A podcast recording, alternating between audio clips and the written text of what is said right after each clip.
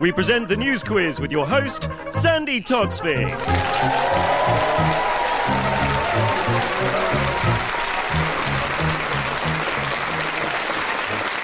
Hello and welcome to the news quiz. We start with a cutting from the BBC News website read by Zeb Soanes. There are just a few dozen hours until the BBC Election 2015 programme goes on air, and a 60 year old tool swings into action.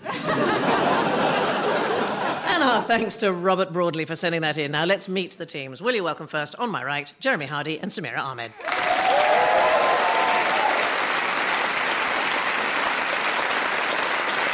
And opposite them on my left, Ellis James and Susan Calman.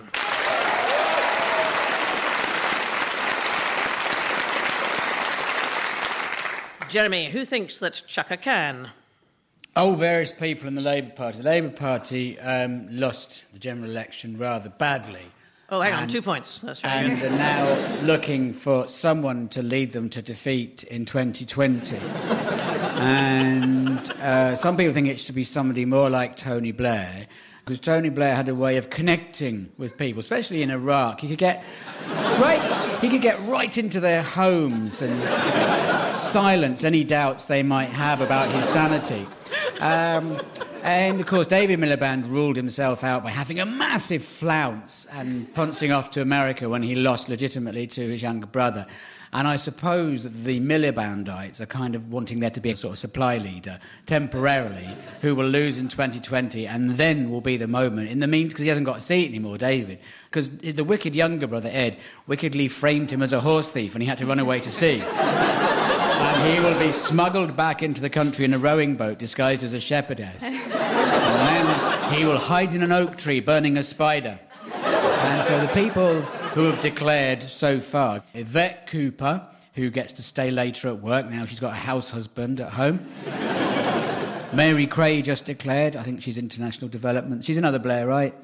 And Andy Burnham, who's a Scouser, and they think he might be good because he's Northern, and people will think that's more like the Labour Party ought to be, more like Andy Burnham. But let's face it, you, you're really happy, aren't you, when you're miserable like this? The period in the wilderness, just one gets the feeling it's when the left is often happiest. Because people say, oh, yeah, you get lots of material. And I think, I, people sort of think, yeah, that's what we care about, comedians on the left. Never mind the faces of the poor being ground into the dirt. Satire is what feeds us. Ed Miliband, Blake, let's just spare a thought. Dancing round his stone of promises to the Vengaboys in Ibiza. He was surrounded by people who wanted him to lose. And I mean, that whole lot, I mean, that huge stone that they made in the tablet of stone, you think, as though he doesn't look Jewish enough. Make him stand. Let's garner the rest of the anti Semitic vote in the country against the Labour Party. But uh, where is the stone now? That's what I want to know. It's in a Is it- garage somewhere. Is it? 'Cause he was going to. Was he going to put it? He was going to put it in the Rose Garden at Number Ten, where Clegg's career is buried. Um, I think Cameron ought to resign. All the other party leaders have resigned. It's only fair. Sandi's resigned. Everyone's resigned. Jim Murphy hasn't resigned. No, he hasn't. In some ways, I admire someone who has lost 50 odd seats in Parliament but goes, yeah, I'm not going anywhere, actually, thanks for I'm quite happy here. And it's is just not answering any questions about it at all. I've just realised is all those jobs I got sacked from, I could have just stayed. Yeah. That's the way to do it. You just, I mean, in the next series of the news quiz, Sandi will still be here. Yeah, Just, just sitting behind whoever's hosting it, just staring. absolutely. I, I got sacked from Transco when I had a real job, the gas pipe people, for slouching. gas pipes are quite low. Surely slouching is slouching is part of the job. My, uh, my line manager's friend found me in the toilet, and I was just leaning my face against the window, going, "Oh God, oh God, oh God, oh God, oh God." And then he came in, and uh, he looked at me, and I said, "Do you not do this after you've gone to the toilet as well?" uh, and then I walked back into the office, and this bloke was going to my boss. He was just leaning against the mirror in the toilet, going, "Oh God, oh God, oh God, oh God," and then I got sacked. You know, they didn't sack Nick Clegg for that, though, did they? well, I, I read up on the Labour Party uh, candidates for the leadership, and um, it's, it's a mixed bunch, isn't it? And people are, are disillusioned with the Westminster politics. Like Tristram Hunt is a very clever man, but I have never, ever met anyone like him. Whereas you just know that with half of the Scottish Nationalist MPs, they will have smashed iPhone screens. I can relate to that. And Uh, the Labour Party has announced it will wait until the autumn to select a new party leader after abandoning attempts to hold a speedy contest. Modernisers want to see the party move back to the centre, which should be easy since the SNP has stopped Labour getting anywhere north of Carlisle. Among those currently in the race are Yvette Cooper, Andy Burnham, and Liz Kendall, hotly followed by Dick Dastardly and Penelope Pitstop. Two points to Jeremy. Ellis, have a listen to this.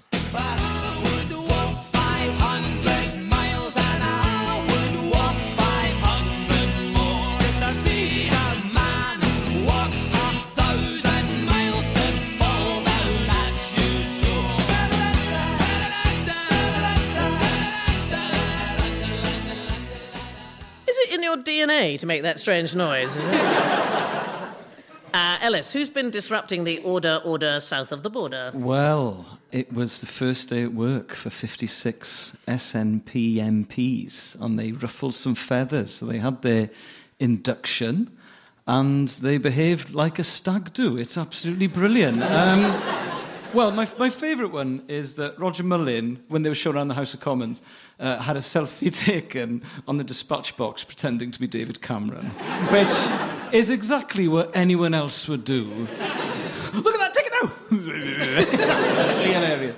And they got told off. They were cross about that, weren't they? They were said it was- very- it's, apparently, it's impolite to be photographed at the dispatch box. Yes. Wait till they find out he's drawn a willy on it.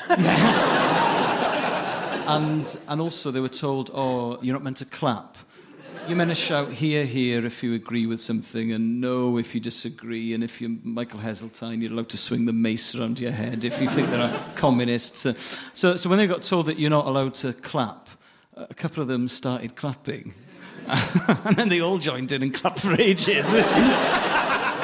it's like a mad school trip. But. Um, S- uh, so yeah, they just don't care about any of the sort of the protocols, which I find very refreshing. And also, Mhairi Black obviously is the youngest MP since is it 1667, and she's 20 years of age. And it's that interesting thing where, in years to come, people are going to say, "Oh, what did you do with your gap year?"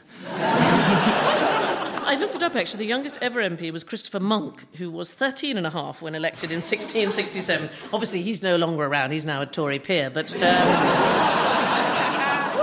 I just wanted to set the record straight on, on one thing, if I may, about the uh, pre election coverage. There was a lot of coverage about uh, the SNP, and uh, one particular newspaper dubbed Nicola Sturgeon the most dangerous woman in uh, Scotland. Now, I was at university uh, with Nicola Sturgeon, and I can quite happily say to everyone, she is not the most dangerous woman in Scotland. It's Lulu, as we all know, it's Lulu.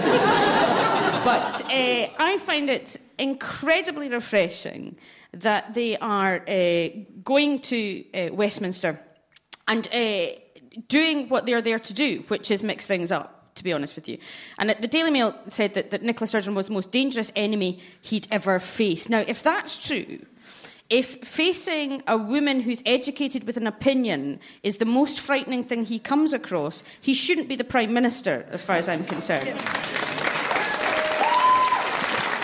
but also, she turned up at Parliament uh, on a horse carrying a sword. I think that was terrifying.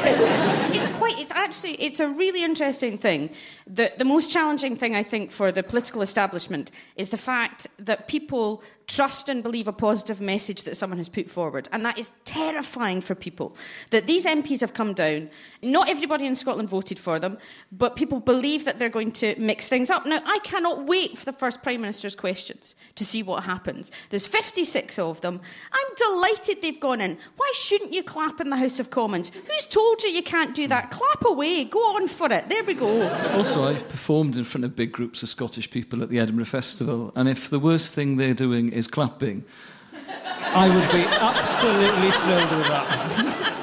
They're calling, uh, some people are already calling Nicola Sturgeon the Iron Lady, which is clearly offensive. Uh, she's clearly the Irn-Bru Lady. Did you see the tweets that Mhairi Black tweeted when she was a teenager? Yes. They were fantastic. Uh, woke up beside half a can of Tennent's and a full pizza and more money than I came out with. I call that a success. I'm not saying it's a well funded plan to lower the deficit, but um, But, but But if we're, if we're talking about people in Parliament who represent what actually happens every day, those Hmm. people are more representative than Sir Hujimawatsa Falango Face uh, will ever be. Yeah, but what they're showing online and in the papers is this MP, this 20 year old MP, and they showed pictures of her with a chip butty, didn't they? With pic- Yeah. pictures. You think, oh, honestly, these vacuous young women Instagramming pictures of their food, ousting senior shadow ministers, making political history, and changing the world. What's next? And also, she, she, she tweeted a lot about being drunk and underage when she was 15. And so the Daily Mail called her a colourful character. and, she, and she said, Well, you know, a lot of teenagers get drunk w- when they're 15. And I thought to myself, Of course. But if you'd known you were going to be an MP at 15, you would have been the weirdest 15 year old. You've been Ed Miliband. Well, yeah. Or William Hague. There's a, oh yeah, William Hague. He's 16 years old in the year of punk rock, and he turns Yeah. up at the Tory party conference looking like a vengeful old tobacconist. People of my age don't know we're born. The SNP's new intake of 56 MPs have arrived at Westminster for the first time since the party's huge success in the general election, with UKIP shaking their heads about a bunch of foreigners moving here and putting a lot of English people out of work. Uh, the papers called it a Scottish invasion, whereas a more factual headline might be Citizens travel to another part of the country. the SNP flew down together in a plane, while the Lib Dems arrived on four tandems. Two points to Ellis. Samira, who has restocked their cabinet in matching shades of blue. Well, it's not a coalition, so much to his delight, David Cameron can choose a cabinet, and he's decided to choose, you know, lots of people who he can might genuinely disagree with him rather than just Liberal ah. Democrats. And he's got. so the, the big moves have been kind of Greg Hands, the chief secretary to the Treasury. Boris, quite interestingly, is a minister, is not a minister, but will attend special separate meetings of a political cabinet, which is like made up a new system. And the one that I'm quite interested in is culture secretary. So the former culture secretary, Sajid Javid, has been promoted to business. And what we all noticed, anyone who works in arts journalism, is when he got appointed to culture, we were all asking for interviews and what, what would you like to talk about? And we could talk about Star Trek if you like. And even that didn't kind of make him come on. But his first public announcement was about mobile phone reception and has never given an interview to a lot of arts programs. And yet, the day of the announcement, he was straight out there with a speech. I think Ready it shows go. you when you're ready to go. So, John Whittingdale, who is the new culture secretary, is that interesting thing. He's a culture secretary actually knows about culture. So, apparently, the last concert he went to was Deep Purple. He claims to have been a punk. And he loves classical music and the ballet, so that's kind of quite a broad range. But the main thing, obviously, people know is that he has described the BBC licence fee as a poll tax. But the feeling is that he wants the BBC not to be making stuff that people want to watch necessarily, but stuff Oh. that's good for you. Ah. And I think, you know, sort of, well, he specified things like religion, children. If they um, stop making Poldark, my mum will lose her mind. she lives for that man taking his top off on a Sunday night. That does count as historical culture, though. It- so if you if you put it in a historical context, you can just have men taking their tops off. Yeah. It's also agricultural because he's scything. Is that what they're calling it now? I had hoped if the Tories got a majority, they wouldn't feel the need to talk about their knowledge of contemporary music because it is so tedious and annoying. And you get Cameron going on about the bands he likes, and you think, oh, just shut up. You think Van Morrison is poor people's Ocado. Do you know he was the. Um... Before he was a shadow minister, David Cameron was running the publicity for the relaunch of the Tory party. And one of the big innovations was going to get people to see the real personalities of all the um, Tory shadow cabinet. And so he'd made them shoot all these films where they had to say things like, and this is Theresa May, and I've never forgotten it. It's like, my favourite album is Fields of Gold by Sting. and one day I will interview Theresa May, and I'm going to bring it up. Yeah. well, David Cameron's favourite band is Aston Villa, obviously. They're very excited about this blue collar conservatism because they've got some token proles in that he's invited in just to do some of the odd jobs around Downing Street. but, but there's this, and so Labour's got all worried about this thing about aspiring. We fail to reach out to the working class Tories, the aspiring people. And if you look at the demographics of the election, the bulk of Tory support is the over 65s. And what exactly they are aspiring to, I'm not really sure. The way he talked about the blue collar cabinet was interesting because he was, he's clearly very pleased. Let's, let's face it, this was quite unexpected. Uh, people may call this the blue collar cabinet. I don't think anyone had before that. People may call this the blue collar cabinet. I mean, people may call me the new Angelina Jolie, but it doesn't actually make it true. Aren't you waiting for that moment when Martine McCutcheon comes in as the tea lady and he falls in love with her and everything changes? No, I want, I want Boris Johnson to ask the new Equalities Minister, oh, fetch me a cup of tea, darling, will you? I like the fact that Boris is allowed to attend meetings, but he doesn't have a post. I like, I like the idea of, I don't know if anyone else did this at Christmas time, there was a kids' table that was slightly further away from the adults' table. I like the idea of Boris Johnson just sitting in the corner at the kids' table, watching the cabinet just plotting, you know, with a funny hat on. And some crayons just drawing what he's going to do to society. Did you bring that up, Susan? Because you're still not allowed at the ground up table. Um, okay, we still haven't mentioned my favourite person in the cabinet, Michael Gove, Justice Secretary. uh, Justice Secretary and Lord Chancellor. Having alienated the entire educational establishment, he's now going to turn his attention to the law. And I just love the idea of. I want to see how his confrontational style plays out with the more upbeat, freewheeling, and chilled British judiciary. I think it's. I don't think there's. So, uh, every time I look at him, he's like he's like an onion, uh, Michael Gove. He is. The more you peel off each intricate layer of skin, the more you find yourself sobbing on the kitchen floor. Probably have a, it'll probably have a free courts program where, where local people can set up their own courts.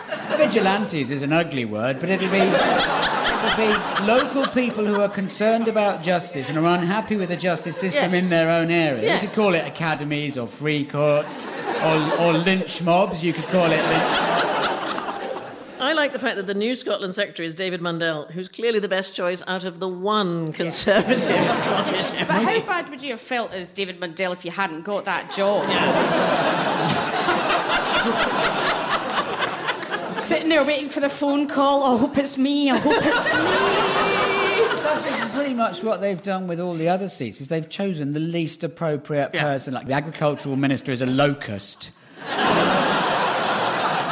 You're, absolutely right. If there was a minister for shelves that are too high, it would have been me.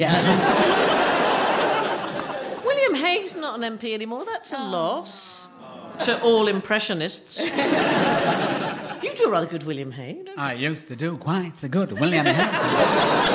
on, on occasion. This country faces no existential threat. And that's how Jeremy actually speaks without his medication. Zeb, Zeb, have you met Hague when you've done like Today program? Have you met Hague? He's been in. Uh, I see. Has Ooh, he? I didn't, I didn't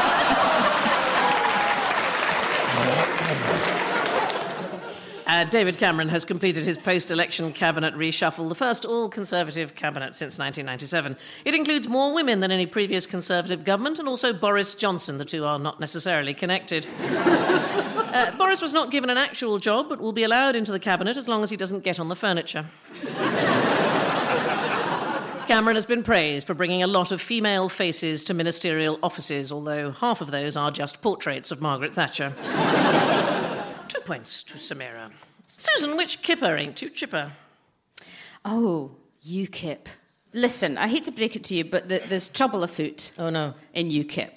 Patrick O'Flynn, who's the party's economic spokesman, has said today, I think it was an interview, uh, I think it might have been a, with the Times, has said that Nigel Farage has become a snarling, thin skinned, aggressive man, as opposed to the jovial fella that we all knew. Um, and there are severe problems because, of course, Farage kept his promise to resign, but then said, No one wants me to, and is still the leader of UKIP.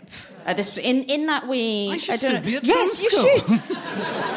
I, my thoughts about resignation is that you, you resign, and it's not like you're you can resign if you want to. Because I saw an interview with him where he went, "Well, nobody wanted this. This is my Nigel Farage impression. You're all very Go on welcome." do, it again. Eh? Do it again. Well, nobody wanted me. so he's still leader of UKIP, and the suggestion is now that uh, there is a coup a brewing in the UKIP because they're suggesting that it's becoming a personality cult. Uh, at the moment, Yes. Uh, Just be a little careful um, with that. Right. Uh, I, I, I just, I don't know if any of you uh, have had an opportunity to see the unfortunate piece to camera with BBC's assistant political editor, Norman Smith, but have a listen to this. Let's just go through some of the language that is now being used in this simmering civil war. Earlier, we heard from Patrick O'Flynn, the party's economics spokesman, who suggested that uh, those around Mr Farage had turned him into a snarling, thin skinned, aggressive man, and that there was a danger, he said in this article in The Times, of the party turning into, quotes, an absolutist monarchy or personality c- and c- personality cult. Look, some, somebody had to say it eventually. It's a wish. If you if you watch, it's a wee. He knows straight away. He knows. Sitting. Oh oh oh oh oh. And it's a, oh no no no no no. And uh, Well, if you watch it carefully, he says it the first time and then he corrects himself and says it a second time yeah. before coming out with the correct word. It's heaven. They're, they're shoring up support. I suspect there's, they're demanding some form of vote so that Mr Farage might be ejected as leader, d- despite what he says. But in fairness, how do you replace such a charismatic, popular, and above all, sexy leader? I, I don't envy the news quiz bosses. I, the, the thing I can't get over is that he was called uh, thin skinned. So the idea that this sort of Nigel Farage, the big boisterous bloke down the pub, if you take the mickey, he just goes home and like, they were really nasty to me down at the dock and uh, ask- asking a cab, excuse me, do you mind turning LBC down? And then you just see a solitary tear rolling down his cheek in the rearview mirror. but Patrick O'Flynn, who's the one who said all this, is rather uh, a sad figure himself, I think. He was previously the political editor of the Daily Express. It's like being economic editor for Playboy. I mean, it's. and um, in the election, he came fourth in Cambridge with 5.2% of the vote. Now, this, I mean, Lib Dems, you'd crack out the carver and the streamers, but um, it's not fabulous, is it? There's also this amazing ability um, to self-destruct. And, you know, to be fair, UKIP, mainly because of Nigel Farage, had polled, I think, four million votes. But the, way that they self-destruct so fast, there's a row over the £650,000 of funding they're entitled to because that MP, that Douglas Carswell, doesn't want them to be spending straight away on 15 new staff. But also, I was at, at account, and UKIP were really fighting for that seat, and they did push Labour into third place. It was Basildon South and East Thurrock. But what was fascinating was that the candidate had been deselected because he'd been caught making homophobic and racist remarks. So there was a new You're UKIP. not serious. Amazingly enough. And there was a new UKIP candidate, but the original UKIP candidate decided to stand anyway, and they were facing off with their supporters in the hall. And so they were already divided and fighting amongst themselves. But the, but the job of leader uh, for UKIP just seems to be sacking people when they step out of line. So why don't they just promote somebody from HR to save time? Internal struggles within the UK Independence Party have emerged after their campaign chief Patrick O'Flynn attacked leader Nigel Farage. O'Flynn says Farage has moved away from being cheerful and ebullient. Ah, that old Nige we remember, like a care bear on 40 a day. Two points to Susan at the end of round one. The scores are Jeremy and Samira have got four points, but so too have Ellis and Susan.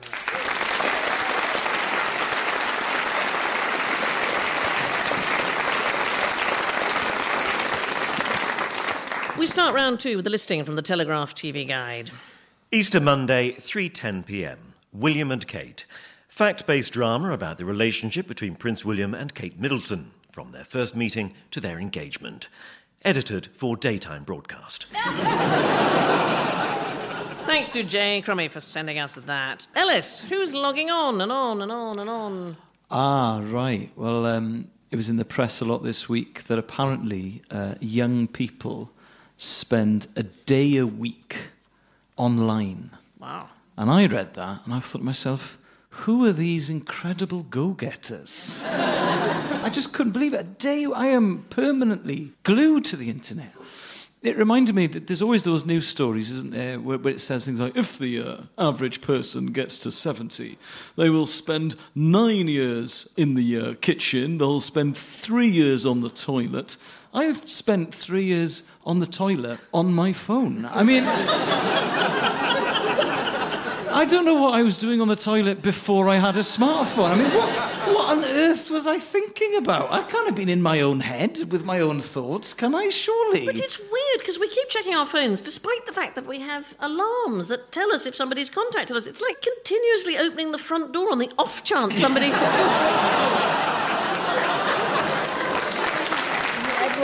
Everyone, does everything because if you try to sort of like get hold of anything like British Gas or the railways, it, it directs you to, to book online. You try and book a hotel. And I just think it's a shame because everything is just over researched. I mean, when you, it used to be, when you wanted to go on holiday, you'd sort of go to a travel agent in the high street and you said, I'd like to go somewhere, please. And they'd say, Have you thought about abroad? You'd say, I don't know, what's that like? They Everyone's very friendly. You say, OK, I'll go abroad then. And they'd say, You're going to Sorrento. Am I? Yes, you're going to Sorrento. You'll fly to Naples, you'll get this taxi to the, this hotel, and you, and you never questioned any of this. You just went along with it and you were grateful. Whereas now you spend a whole year researching online and you're just about to agree. Oh no, someone on TripAdvisor's criticised the soap dish. Oh, we're back to square one. And people are dating online. Oh, don't. I know people are like five nights a week. I but met my I met my wife uh, internet dating. No, did you, Yeah. put an advert in the paper saying if you like Well, it was it was well it was it was a rain? personal Oh, ad. why couldn't you have just got some grit in your eye on a train station with Rachmaninoff in the background? Well, it may surprise you, Jeremy, but they weren't flocking round me. So I decided. I decided to put an advert in, and I, I lied. I said I was five foot seven. I said I, I liked poetry and fine wine. And luckily, my wife was so drunk when she read it, she phoned me, and that's how we met. Through, I know it's so romantic, isn't it? Um, before you got into online dating, what was your technique for sort of pulling? Well, I would go to a bar and sit in a black polo neck reading an intellectual book, and then I'd go home. yeah. Having spoken to no one. Yeah, I would. I would go to the same nightclub in Cardiff, and I would stand, and then I would go home. I think we spend more time on the internet because cats have really upped their game. I do. They've got a lot funnier in the last 15 years. Thing is, I, I- being self-employed, I calculated f- for the show. I spent three days of the past seven in total online, and that's because I've got no one to speak to. I just the internet's my friend. And the other day, someone phoned up uh, my landline. I, that was frightening. yeah. The landline. I knew my mum wasn't around, so I knew it wasn't her. And someone said, "Oh, are you interested in a conservatory?" And I talked to them for about half. I live in a flat. I live in a flat, so I don't. I can't have it. But I just wanted a chat, like with an actual human being. Are you sure you, you didn't mishear and it was somebody from the Scottish Conservatives trying to find anybody who's interested? Um, I have to say, I, I, I think the internet has improved my life. I now Skype my children all the time. I mean, they live at home, but I can mute them. It's. Um, Well, don't you? I mean, I text my children, or they text me from upstairs to tell me stuff. What I love is when my mum texts me, she always signs off "mum." Like anyone Yeah. else is going to be asking me the questions that that woman is asking me. Have you got a proper job yet, mum? Uh, the emergence of tablets and smartphones means people are spending twice as long online as a decade ago, according to a poll by Ofcom, with the average time spent online now nearly one full day a week. Today, we spend more time glued to our tablets and phones than ever. Uh, but on a positive note, we spend less time dying of smallpox and wearing leg warmers. So progress isn't all bad. Two points to Ellis. Susan, have a listen to this.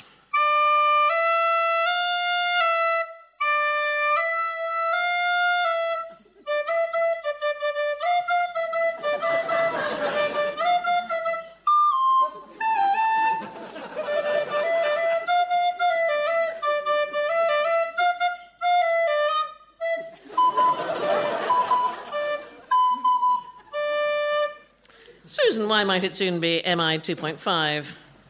Are we not going to mention what just happened?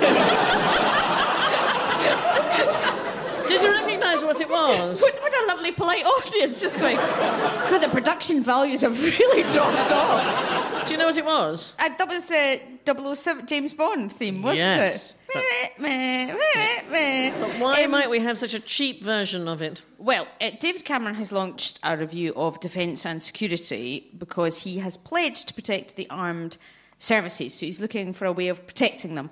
And one of the ways that might happen is that spying. Is reduced, although I suppose none of us would ever notice. Uh, but uh, they're going to potentially Uh, MI5 and MI6 are, are maybe going to be reduced in order to protect the armed services. Now, there'll be fewer spies, which I, I don't know, more of an army, fewer spies. If you had to choose, though, between cutting the budget of the army or the spy agency, it's probably best to pick the ones who don't own tanks, I would think, if you were going to make an enemy. So you would want to have more, More soldiers because more soldiers tanks, you don't want and fewer Yeah. spies. Few- Are we, how many times are we going to say this? It might just, be they've, their gear's not as, as high tech. Because on Spooks, you think, oh, that's what MI5 is really like, where they stand in some sort of huge sort of atrium with all this big gadgetry and screens, and somebody says, Get me a close up of the childhood memories of all the people with freckles in the Leicester area, and then it just appears on the screen. Whereas in reality, they're just people looking over the top of newspapers in parks. Yeah. it always strikes me as quite weird that I know where the MI5 building is. Oh, you think you know? But also, that one thing that really ruined my enjoyment of James Bond is I realised that he's a public sector worker. and suddenly, all those scenes where he's with Miss Moneypenny, I was imagining him sort of handing in his receipts for lunch expenses and being told that he's going to get a 1% pay decrease in real terms. And him going, oh, God. we wouldn't have this problem if James Bond hadn't wasted all that money throwing the Queen out of a helicopter. That's all I'm saying. I always wanted to be a spy. I mean, it was unlikely, but I've always thought I would be quite a good. Because a spy is someone you don't notice. Like when you watch these films and, and the, the lady spies are all glamorous and stuff and sexy. It's hard work, though, uh, Susan Una being a spy. I've read my John Le Carre, and you have to double up as soldiers and tinkers and tailors and stuff. I'd be a terrible spy because I get stress related eczema.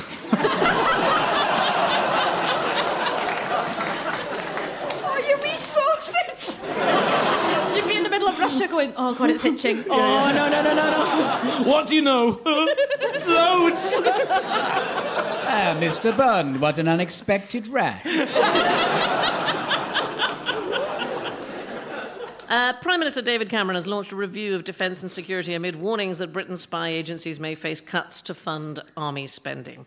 The Strategic Defence and Security Review 2015 will define the future role of the military and will be the least entertaining review since Mike Read's UKIP conference sketch show. uh, Britain's spy agencies include MI5, MI6, GCHQ, and WikiLeaks. Actually, the same thing has happened to the uh, to the Danish spy agencies. They're recalling all their sleeper agents. Did I mention I'm leaving? Um, At the end of round two, the scores are Jeremy and Samira have got eight points, but so too have Ellis and Susan.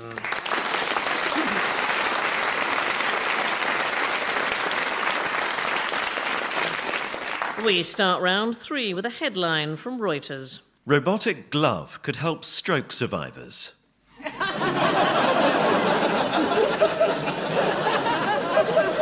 Thanks to Richard Mills for sending us that. Jeremy, why might the pill popping be stopping?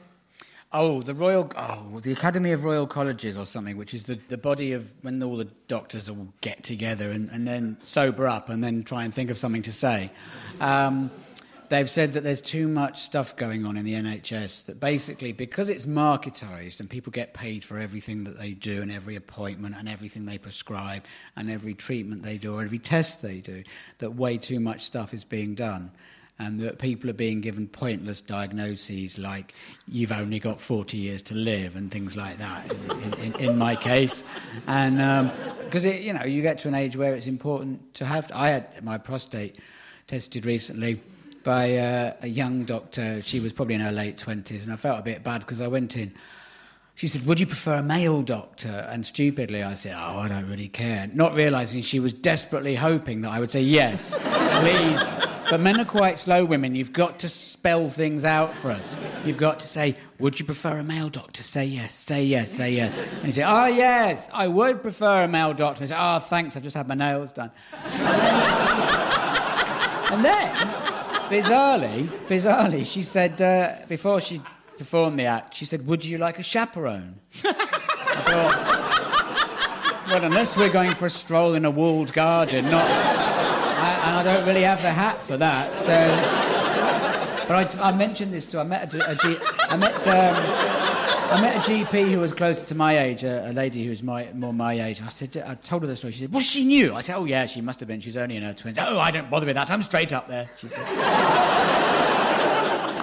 It's a weird weird thing about the whole thing about things that are not really necessary, I was on the one show, there was a doctor on who uh, did a brilliant thing where he can help uh, cure curvature of the spine and so on by putting a metal rod in, and it expands and makes person stand up straight. Anyway, I went up to him afterwards and I said, That's so brilliant that you do that. And the first thing he said to me was, Three months, I could make you six inches taller.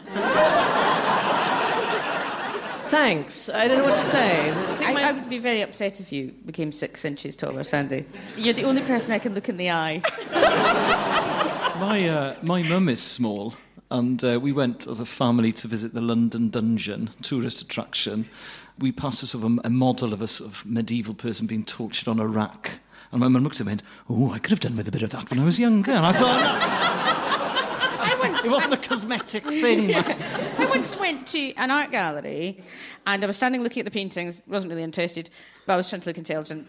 And uh, I was looking wistfully at a painting, and a woman came past and went, Get on the bus now! And she thought I was part of the school trip. Please tell me you got on the bus, please. I got a free meal, I got lunch. Doctors have been urged to cut down on pointless tests and treatments. The Academy of Medical Royal Colleges says that while patients expect to receive a pill or an operation when they visit the doctor, it can often do more harm than good. Having said that, the Labour Party has just had its balls removed and is said to be thrilled with the result. Maureen Baker, chairman of the Royal College of GPs, urged an end to inappropriate interventions like prescribing antidepressants and invading Iraq. The Academy says that doing nothing for a patient may actually be the best thing for them, pointing out that if you stop trying to cure people, they eventually stop coming back. Susan, what's so bad about cities breaking out in hives? It's, it's, it's really the biggest story of the week, I think, which has been uh, sadly overlooked by a lot of the newspapers, and that is that novice uh, middle class beekeepers are causing an increase in swarms in city centres. I think I know some of you didn't know about it, but I'm just warning you. Um, middle class people, and the papers were quite specific that they were middle class people who want to save bees, are um, keeping bees, but don't quite understand how to control the bees. And uh, what happens is bees swarm when they're looking for a new home. And so in city centres, like in Chichester, the police had to put a cordon up to prevent the public from uh, encountering the swarm of bees. Because cordons are famously impossible to fly over. Exactly. I just want to reassure everyone for this particular reason. I was watching BBC Breakfast Time, and Bill Turnbull, who I believe is a beekeeper, and Bill Turnbull said quite specifically that you could walk into a swarm of bees and not be harmed unless you bumped into one of them.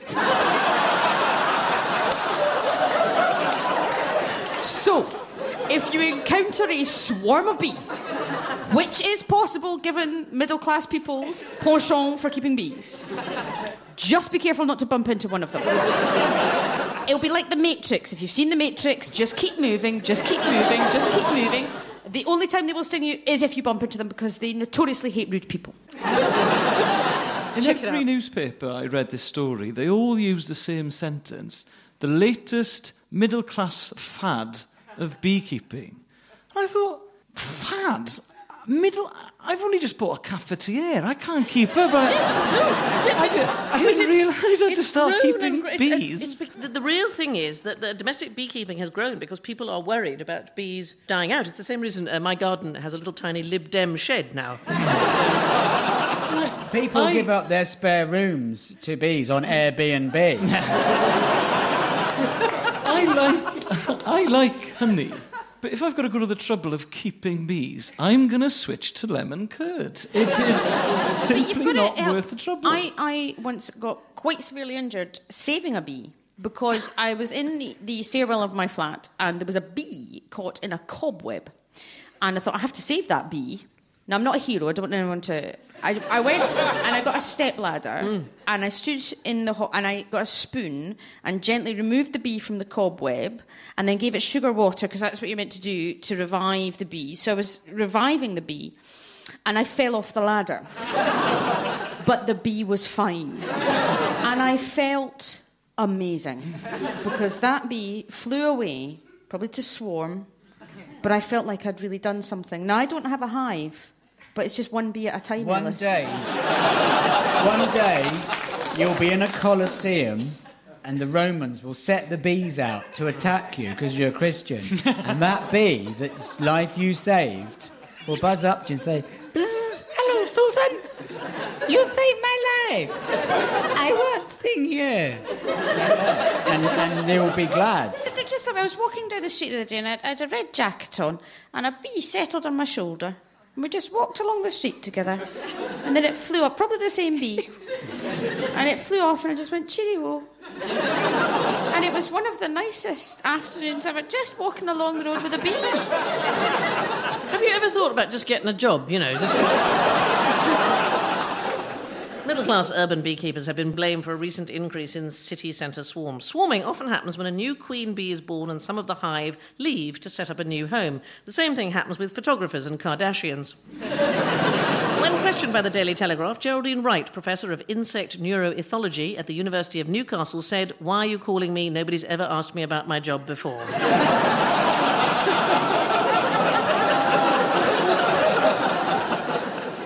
Before we reveal the final scores, has anybody got a cutting that they would like to share? Sandi, this was sent in by Stephen Burstin of Jewish London Walking Tours, and it's a review of one of his tours on TripAdvisor. It says, Excellent tour of Willesden Jewish Cemetery. Fascinating morning. Stephen really brought it to life. This is from LD McManus and Ceredigion, from the local parish magazine of the Dewi Sant, Llanddeiniol, Llanrhystud and Llansanfraid, a group of churches. I mean, that is patronising. But um, Irving Benson and Jessie Carter were married last Saturday in the church, and so ends a friendship that began in their school days. Let's take a look at the final score. Ellis and Susan have got 12 points, but this week's winners are Jeremy and Samira with 13.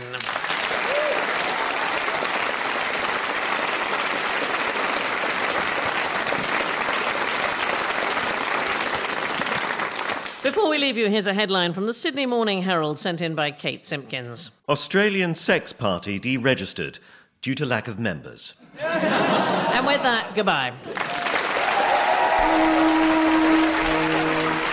Taking part in the news quiz were Jeremy Hardy, Samira Ahmed, Ellis James, and Susan Calman. In the chair was Sandi Toksvig, and the news was read by me, Zeb Soanes. The chair script was written by Andy Walton, James Buck, and John Hunter, with additional material by Kieran Nicholson, Gabby Hutchinson Crouch, and Max Davis.